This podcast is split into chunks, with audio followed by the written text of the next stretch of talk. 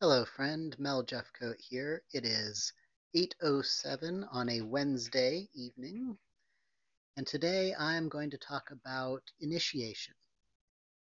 This came about because earlier today my husband was reading a book about Jewish alchemists, and he came to a section where it mentioned that the Jewish alchemists hid their teaching in the Hebrew to keep it away from the uninitiated. And so he was asking me, well, what does it mean to be initiated and why would they have done this? And of course, I couldn't say with any certainty why they had done it, but I could come up with some ideas.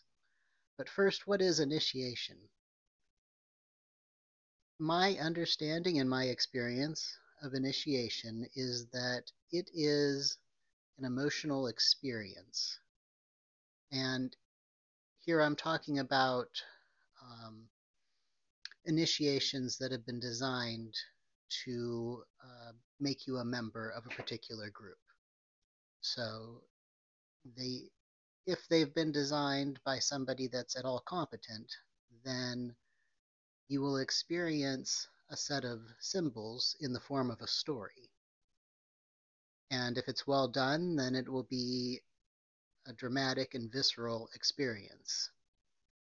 Later on, as you progress in that group, you will have things to study and learn that will make sense of those symbols and teach you how to use that story when navigating your life or navigating that group.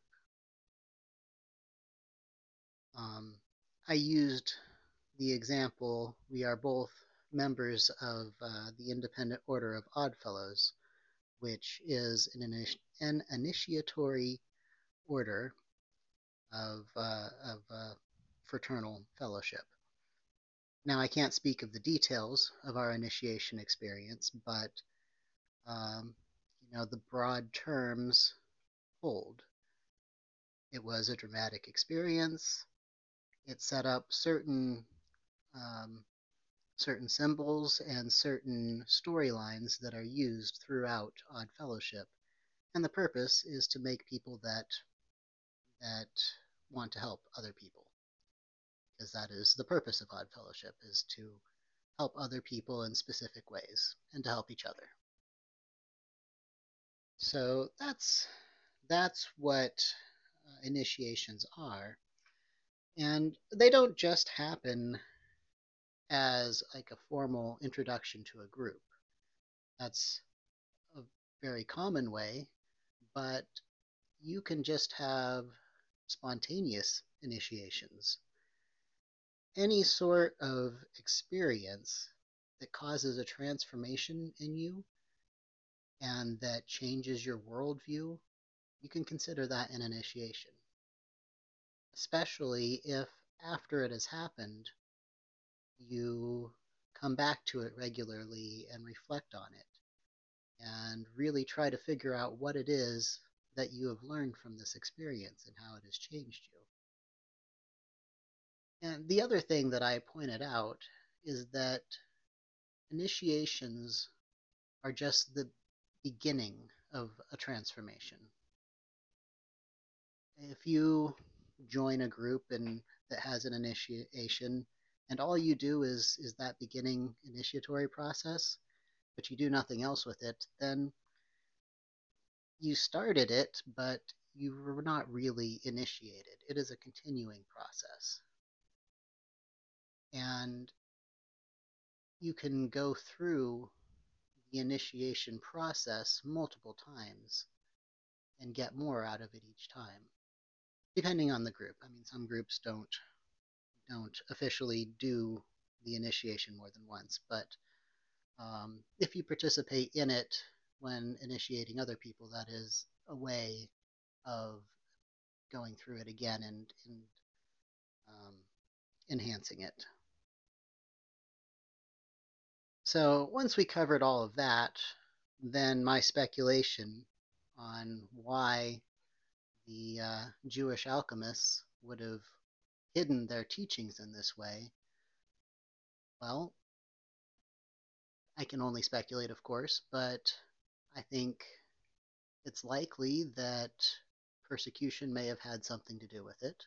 I know that in a lot of non Jewish magical contexts, that is definitely a reason for secrecy, has been over the centuries.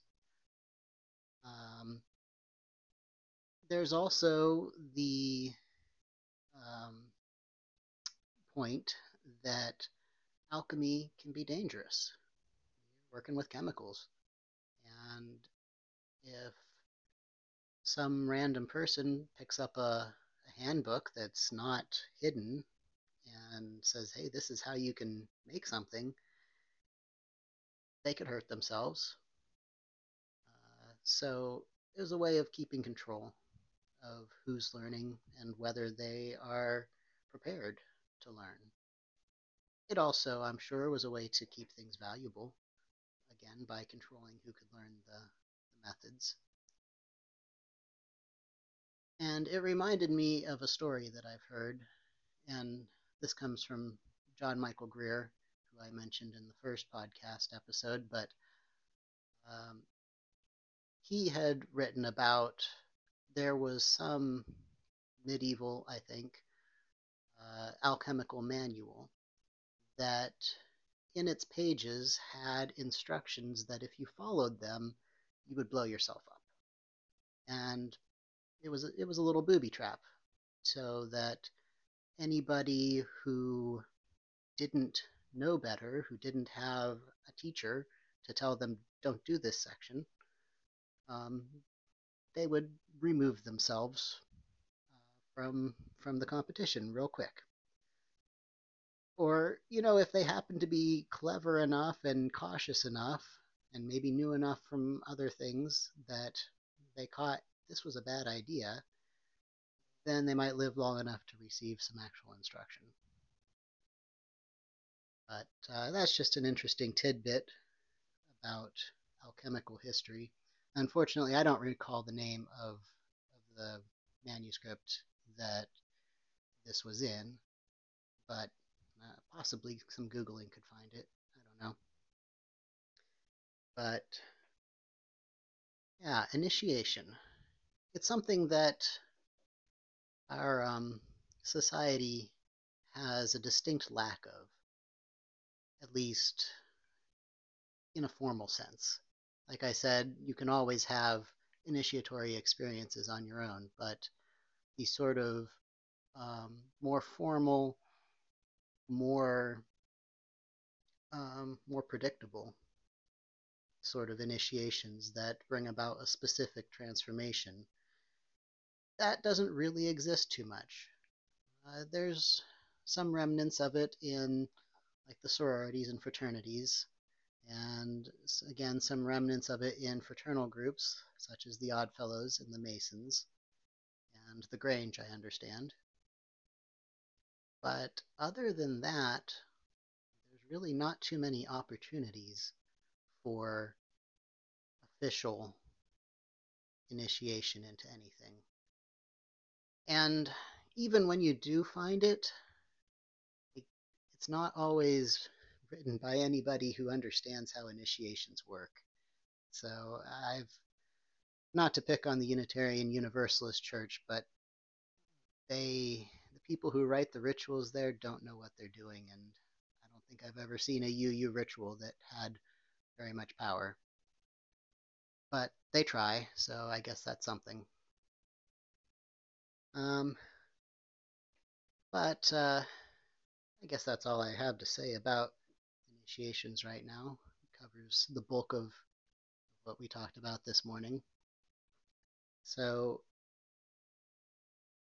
I'm interested to hear from anybody if you have any experience with initiations or any thoughts on it, or any thoughts on how they could become a bigger part of our life in this world that we, we live in. So that's all from t- for tonight. I will uh, talk to you tomorrow.